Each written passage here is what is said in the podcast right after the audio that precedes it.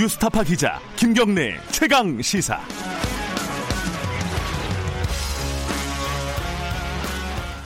네, 코로나19 확산세가 심각해지면서 여야 정치권 모두 사실상 선거 운동은 못하고 있는 상황입니다. 하지만 총선은 50일 앞으로 다가왔고요. 총선 시계는 계속 흘러가고 있죠. 최강 시사는 어제부터 4.15 총선 최대 격전지 후보들을 만나보고 있는데요. 어제 서울 구로울 지역의 미래통합당 김용태 의원 만나봤고요. 오늘은 같은 지역 민주당 윤건영 예비후보 청와대 전 국정상황실장이자 문재인의 복심으로도 불렸던 분이죠. 직접 만나보겠습니다. 스튜디오에 직접 나와주셨어요. 감사합니다. 고맙습니다.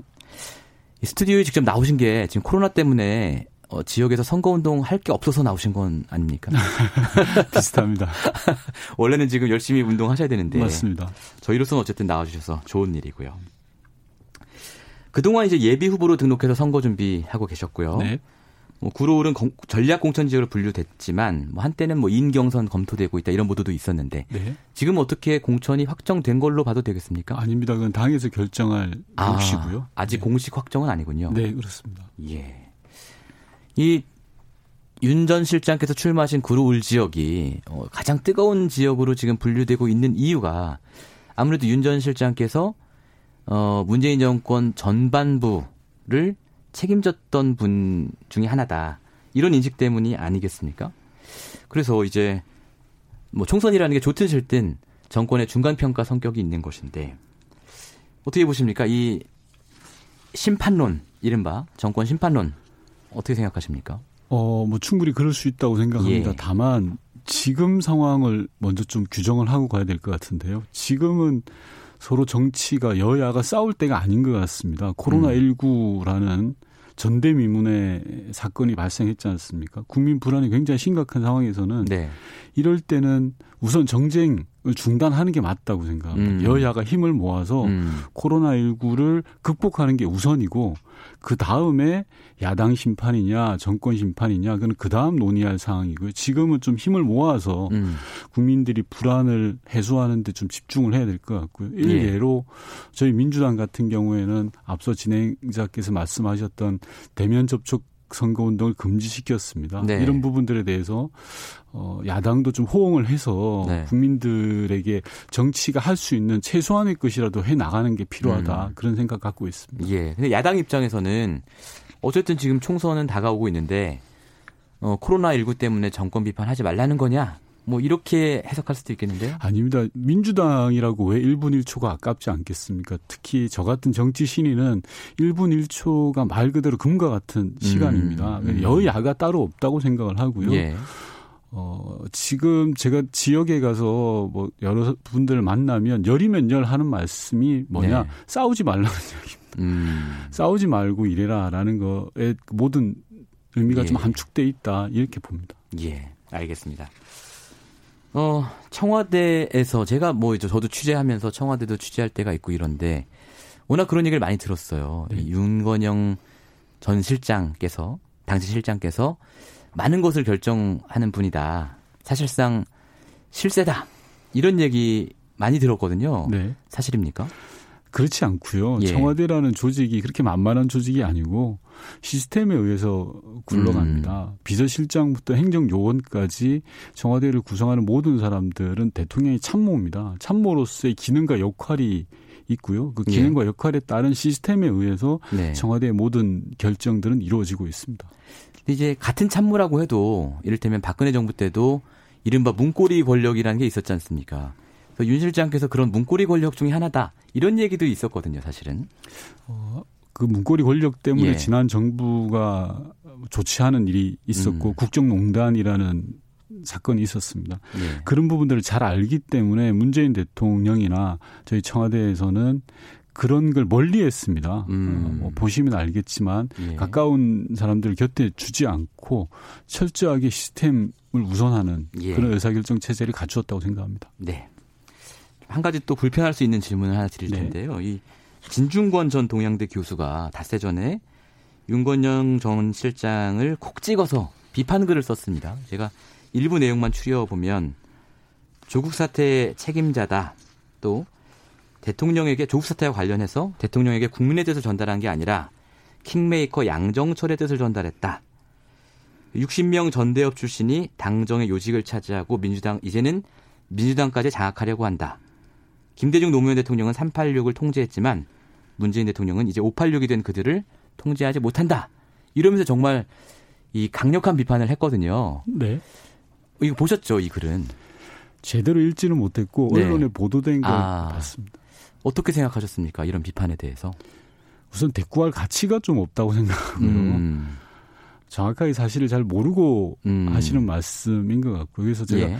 일일이 대응하는 것 자체가 무의미하다라는 아하.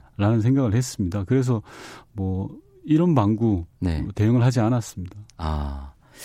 그럼 이런 비판은 사실이 아니라고 지금 주장하시는 당연히 예. 사실이 아닙니다. 시간 아까운 대꾸입니다. 아, 알겠습니다.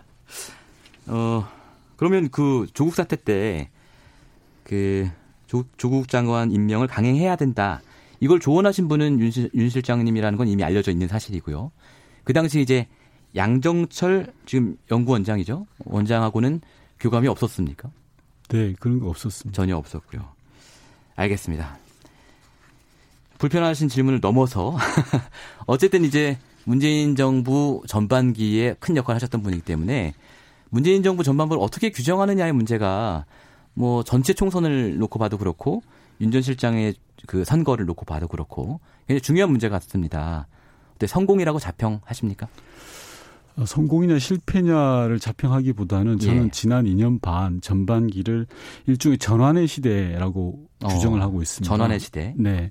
이명박근혜 정부 9년 동안 이루어졌던 비정상적인 것들을 정상으로 돌려놓는 하나의 과정이었다라는 생각이 들고요. 그 과정에서 어, 많은 부분 이제 국민들이 체감할 성과를 만들어냈냐라는 부분들에 대한 음. 비난은 있을 수 있습니다만 음. 어, 해 나가는 방향은 옳았던 거다라는 생각을 가지고 있고요. 어, 문재인 정부에 대한 성과에 대한 판단은 네. 임기가 끝날 때까지 좀 지켜봐 주시는 게 어떨까라는 음. 생각을 갖고 있습니다. 그러니까 방향 전환은 옳게 했는데 그 방향으로 충분히 가서 체감되는 실적을 낸, 낸 것에 대해서는 아직은 뭐 좀 평가를 유보해 달라 이런 말씀이시죠. 맞습니다. 그래서 그런 예. 측면에서 대통령께서도 올해 예. 핵심 기조를 성과 체감으로 규정을 하고 있고 음. 확실한 변화라는 화두를 던졌지 네. 않습니까? 네. 민생이 어렵고 서민이 살기 힘든 상황에서 네. 실제로 구체적인 체감이 되는 것들을 만들어내는 게 정부의 음. 역할 그리고 여당의 역할이라고 생각합니다. 예. 야당에서는 그 방향 자체가 틀렸다라고 주장을 하고 있는 거잖아요. 뭐 네. 예를 들어서 뭐 전문 분야는 아니십니다만 뭐 소득주도 성장을 한다고 이제 최저임금을 올렸는데 그게 오히려 서민들의 삶을 힘들겠다. 뭐 이런 주장도 사실은 있습니다. 방향을 수정해야 되는 거 아니냐 이런 생각은 전혀 안 하고 있나요? 여당이나 청와대에서는? 음, 뭐 제가 그 전체적인 걸 논할 위치에 있지는 않습니다. 어, 논할 위치에 계신 거 아니에요? 근데 중요하게 네. 보면 그럼 예. 과거 지난 이명박근혜 정부 9년으로 되돌아갈 거냐라는 음. 겁니다. 음. 국정농단이 있었던 예. 그러니까 재벌로부터 어, 불법적인 돈을 수수하고 또는 법원을 이용을 해서 음. 국정을 농단하고 권력기관이 개입되고 하는 일들이 온당한 것이냐라는 예. 문제 를 제기하고 싶고요. 경제와 관련해서도 음. 그러면 재벌이라든지 대기업을 통한 육성 그리고 예. 또는 부동산 경기 진작을 통한 경기를 좀 부, 붐업시키는 문제 예. 이런 것들이 과연 맞는 거냐 음. 사리에 맞지 않다라고 저는 생각합니다. 음, 음. 그건 이제 확실히 아닌 건데 네. 새롭게 하고 있는 것들이 별다른 효과를 못 보고 있는 거 아니냐 뭐 이런 지적은 있습니다. 그 부분은 제가 아까 예. 말씀드렸던 민생 경제에 있어서 체감되는 성과를 체감. 예. 얼마나 많이 만들어내야 되냐라는 예. 부분과 연결되는 부분이라고 생각합니다. 알겠습니다. 저희 계속 이제 그 출마자로서 모셨는데 계속 전 청와대 실장으로서의 질문만 드려서 좀 죄송하게 생각하고요. 네. 출마자로서의 질문으로 넘어가도록 하죠. 어, 서울 구로울에 출마를 하셨는데 네. 이제 미래통합당에서 거기에다가 김용태 의원을 보냈단 말이에요. 어제 이제 출연을 하셨는데 자객 공천이라는 것이 언론의 표현이긴 하나 당이 나를 이곳에 보낸 이유가 윤건영 전 실장 때문인 건 분명하다. 그건 부인하지 않겠다. 어, 문 대통령의 복심이자 문인 정부 총책으로서의 심판을 이 지역에서 받도록 하겠다. 이렇게 얘기했거든요. 어떻게 보세요? 이 자객 공천이라는 것에 대해서. 일단 자객이란 말이 주는 게 섬뜩하고요. 섬뜩해요. 줄이겠다는 거니까. 예. 예, 예. 정치가 좀 저는 어, 그리 안 갔으면 좋겠고요. 음. 먼저 말씀드리고 싶은 건 누구를 반대하고 누구를 떨어뜨리기 위해서 선거에 나왔다라는 게 과연 맞냐라는 음. 겁니다. 음. 만약 그렇게 이야기하면 구로 구민은 뭐가 되는 겁니까? 예. 그러니까 자기 이야기를 하고 왜 내가 나왔다라고 음. 이야기를 해야 되고 예. 다른 사람 이야기할 게 아니라고 생각을 하고요. 예. 다음으로 말씀드리고 싶은 건 김 후보님께서 출마 선언을 하면서 네. 바로 저에 대한 네가티브를 네. 공격을 하셨더라고요. 네. 뭐라고 아, 하셨죠 그때? 뭐 그 이야기를 하는 것 자체가 저한테 별로 유리할 것 같지 않아요. 그러네요. 예, 네. 예. 앞서도 말씀드렸지만 지역 주민들을 만나면 열이면 열 하시는 말씀이 싸우지 말라는 아, 이야기입니다. 아, 예. 정치가 국민 신뢰를 못 받는 가장 중요한 이유가 진흙탕 싸움, 네가티브 공방이라고 저는 생각을 합니다. 음. 이번 선거 구로 선거만큼은 정책으로 대결하는 좀 정정당당한 멋진 선거가 되었으면 하는 그런 바람이 있습니다. 예, 알겠습니다. 근데 이제 왜 구로로 가셨습니까? 구로라고 어떤 연구가 있으세요? 구로라는 곳은 예. 대한민국 경제사의 축소판이라고 생각하고요. 그 예. 속에서 제가 할 일이 참 많을 것 같은데 아. 구로에는 구로 공단이 있었습니다. 그렇습니다. 70년대에는 우리 수출 기지였고요. 예. 2000년에는 예. 디지털밸리로 전환이 되면서 IT 기지였습니다. 20년이 지난 흐름 지금 예. 변화의 시기가 도래했고 한국 경제 사회도 마찬가지입니다. 음. 저성장, 저출산, 불균형 개발에 늪에 빠져 있는 한국 경제 사회와도 일맥상통한다고 생각하고 예. 그 연유로 예. 제가 할 수 있는 일, 제가 해보고 싶은 일들이 많은 음. 곳이다라는 네. 말씀을 드리고 싶습니다. 예. 원래 자택은 어디십니까? 저는 예. 원래 살던 곳은 부천. 아 부천이시군요. 알겠습니다. 이 구룰 선거구에 대해서 사실은 이게 여기가 원래 박영선 중소기업벤처부 장관이 삼선을 했던 곳이라서 여당 입장에서 너무 이제 쉽게 당선될 수 있는 이런 곳을 찾아간 거 아니냐 뭐 이런 얘기도 있습니다. 정치가 쉬운 건 없다고 생각합니다. 아, 해보시니까 어렵나요? 예. 어렵고요. 네. 저 같은 정치 신인들은 예. 어, 정말 죽기 살기로 열심히 하는 것 이외에는 답이 없다고 생각합니다. 예. 어제 저희 김용태 의원과 인터뷰에서 이런 얘기를 했어요. 이 어쨌든 김용태 의원 입장에서 공중전은 정권 심판론으로 분위기를 조성할 것이고 이제 지상전은 본인이 삼선 아 이, 재선 의원인가요? 삼선 삼선입니까? 예, 삼선 의원이기 때문에 어, 산전수전 다 겪어봤다. 그래서 지상전도 자신 있고 공중전도 자신 있다. 이런 얘기했거든요. 어떻게 답변하시겠습니까? 저는 판단은 지역 주민들이 하신다고 생각하고 제가 예. 할 일은 한 분 한 분 낮은 자세로 만나서 길을 음. 열고 듣는 것 예. 그리고 결과는 주민들이 판단할 음. 문제고 제가 자신 있다 없다라고 말하는 것 자체가 네. 좀 거시기한 거죠. 네. 오늘 너무 이제 그 교과서적인 답변만 하셔서 좀 재미가 네. 없는데. 알겠습니다. 이제 쭉 지역 다녀 보시면 분위기는 좀 어떤 것 같으세요? 뭐 좀 그래도 좀 느껴지시잖아요. 이 우선은 정말 국민들 걱정이 많습니다. 거리에 예. 일단 사람이 없으니까요. 그렇죠. 코로나 19 때문에 예. 특히 자영업 하시는 분들은 생계까지도 걱정하는 심각한 상황이고요. 예. 그래서 제가 앞서 정쟁 중단을 해야 될 때다라는 음. 말씀을 드린 거고 오히려 이제 국민들이 이 사태를 극복하기 위해서 뭘 할까라는 예. 이야기들이 조금씩 나오고 있지 않습니까? 그래서 정치권이 좀 그런 걸 본 받아서 예. 좀 희망을 줄 수 있는 그런 네. 정치를 좀 했으면 합니다. 알겠습니다. 이 구로울 얘기를 하니까 너무 이제 몸을 낮추시고 겸손한 말씀만 하셔서 다른 이슈를 좀 넘어가 보겠습니다. 네. 당과 둘러싼 이슈인데요. 지금 가장 뜨거운 논란이 되고 있는 것이죠. 이를테면 이 비례의석을 확보하기 위해, 위한 위성 정당 얘기요.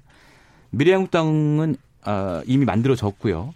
그래서 이제 미래한국당과 미래통합당이 나중에 최, 최대 140석까지 확보를 하면 어, 1당을 내주는 거 아니냐 이런 우려가 있어서 민주당 일각에서도 이 얘기가 나오고 있습니다. 네. 윤 전 실장께서는 한 닷새 전 인터뷰에서는 모든 가능성을 열어놓고 판단해야 한다라고 말씀하셨는데 어제 이제 서울경제 인터뷰에서는 이것은 꼼수 중에 꼼수다. 가선 안 되는 길이다. 라고 말씀하셨어요. 네. 입장이 바뀐 걸로 봐도 되겠습니까? 입장이 바뀌었다기보다는 우선 규정을 먼저 하면요. 예. 비례정당은 선거법 개정된 선거법의 취지를 훼손하는 분명한 꼼수 정치. 그렇 분명합니다. 예, 예. 미래통합당은 그런 꼼수로 국민을 속이려고 하고 있는 게 지금의 네. 현실이고요. 예.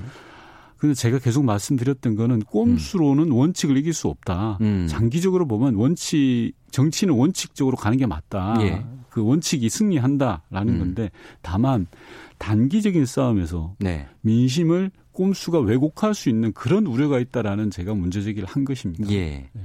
그러면 어쨌든 상대가 꼼수를 써서 우리가 질 수 있으니까 꼼수를 쓰는 것도 검토를 해봐야 된다라는 입장에서 이제는 꼼수 쓰지 말자라는 입장으로 바뀌신 거죠? 그 부분은 제가 예. 답할 영역이 아니라 당에서 예. 이미 답을 한 것 같아요. 아, 원칙적으로 예. 뭐 우리 당은 예. 그런 부분을 검토하지 않겠다라고 이야기를 했기 때문에 예. 제가 뭐 말씀드릴 상황은 아닌 것 같습니다. 예. 근데 이제 당에 있는 분들이 아니라 당 외곽에 있는 분들, 예를 들어서 정봉주 전 의원이나 뭐 손혜원 의원 같은 분들 이런 분들이 뭐 그래 당은 신경 쓰지 마라 우리가 음. 만들 테니까라고 할 가능성도 지금 있지 않습니까? 뭐 그럴 수도 있을 것 같습니다. 예. 그 부분은 뭐 당 밖이라는 건 다양한 시민사회도 있고 학계도 있고 있을 텐데요. 예. 그것까지 제가 뭐라고 하는 거는 좀 음. 주제 넘은 것 같습니다. 음. 알겠습니다. 또 당과 관련된 다른 이슈가요. 최근에 이제 임미리 교수 고발도 있었고, 뭐 사실 어제는 뭐 설화이기는 합니다만 이 대구 봉쇄 논란도 있었고, 어 이런 것들에서 이제 일관되게 보여지는 모습들이 뭐랄까 좀 여당이 오만한 거 아니냐 이런 프레임이 분명히 있거든요. 이 부분에 대해서는 어떻게 보십니까? 그 정부 여당은 안정과 변화라는 두 마리 토끼를 전 잡아야 된다고 생각합니다. 예. 안정에 있어서는 지금 어느 때보다도 안정적으로 상황 관리를 하고 당을 시스템적으로 끌고 가고 있다고 음. 생각합니다. 다만 변화에 대해서는 국민들이 예. 민주당이 얼마나 절박하냐라는 부분들을 유심히 보고 있다고 생각하고요. 음. 그 부분에 대한 지점들 네. 이 방금 진행자께서 말씀하신 예. 부분이라고 생각합니다. 네. 당 지도부도 이런 부분들을 충분히 알고 있다라고 음. 생각을 하고요. 그에 대한 답을 내놓지 않을까라는 기대를 합니다. 아 그래요? 네. 뭐 뭔가 가시적인 형태의 답을? 네. 예, 알겠습니다. 총선 전체 판세를 보면요. 지금 어, 보수 진영은 어쨌든 우여곡절 끝에 주요 세력은 하나의 당으로 합쳐졌습니다. 그리고 어, 공천에서 보이는 모습도 사실은 좀 어려울 거라고 생각했던 사람들이 컷오프 되는 모습도 있고 이를테면 이제 혁신 공천을 하고 있는 거 아니냐 이런 얘기거든요. 어떻게 보세요? 이 이래서 결국은 보수 정당한테 일당을 내줄 수도 있다고 보십니까? 지금 상황을. 우선 이 보수 통합이라고 하는 통합 예. 이라는 거 말씀드리면 네. 도대체 뭐가 바뀌었다는 건지 뭐가 하나로 됐다는 건지를 좀 잘 봐야 된다라고 생각합니다. 음. 애초에 원래 하나였던 분들이 아하. 서로 나눠져 있다가 흩어져 있다가 예. 다시 모인 거죠. 본질은 바뀐 게 아니죠. 음. 정확하게 보면 바뀐 건 하나도 없고 다만 포장만 바뀌었다라는 게 저는 정확한 진단일 음. 것 같고요. 예. 그래서 그 부분이 얼마나 많은 영향을 미칠 거냐라는 예. 건 국민들이 온전히 판단하실 거다라는 음. 생각합니다. 예. 전체 판세와 관련해서는 지금 한 50여일 남았는데 네. 한국 정치가 굉장히 역동적입니다. 다이나믹하죠. 음. 그래서 몇 변의 굴곡이 전 더 있을 걸로 보여지고 현재 상황에서 판세를 예측하는 것 자체는 예. 무의미하고요. 예. 더 누가 네. 절박하게 낮은 자세로 국민들을 네. 만날 거냐 여기가 관건이라고 생각합니다. 예. 정말 짧게 하나 더 여쭤봐야 될 것 같은데 지금 북한과의 관계 있지 않습니까? 네. 이거 정말 가까이서 보셨던 분이잖아요. 네. 앞으로 어떻게 풀릴 것 같으세요? 굉장히 어렵습니다. 어려워요. 어려, 운 예. 상황은 분명하고요. 예. 그러나 어, 이번에 못 풀면 정말 어려워지는 상황이 네. 될 걸로 예상됩니다. 혹이 예. 지금이 마지막 기회가 아닌가 싶습니다. 따라서 코로나19 상황이 좀 수습이 되고 정돈이 되면 네. 한국이 나서야 된다고 생각합니다. 행동해야 된다고 생각합니다. 행동해야 된다. 네, 그리고 어, 지금 기회를 놓치면 앞서도 말씀드렸다시피 예. 정말 과거로 돌아갈 수밖에 없는 알겠습니다. 그런 상황입니다. 요 얘기를 좀 더 길게 들었어야 되는데요. 네. 시간이 다 돼서요. 오늘 말씀 여기까지 듣겠습니다. 고맙습니다. 네, 고맙습니다.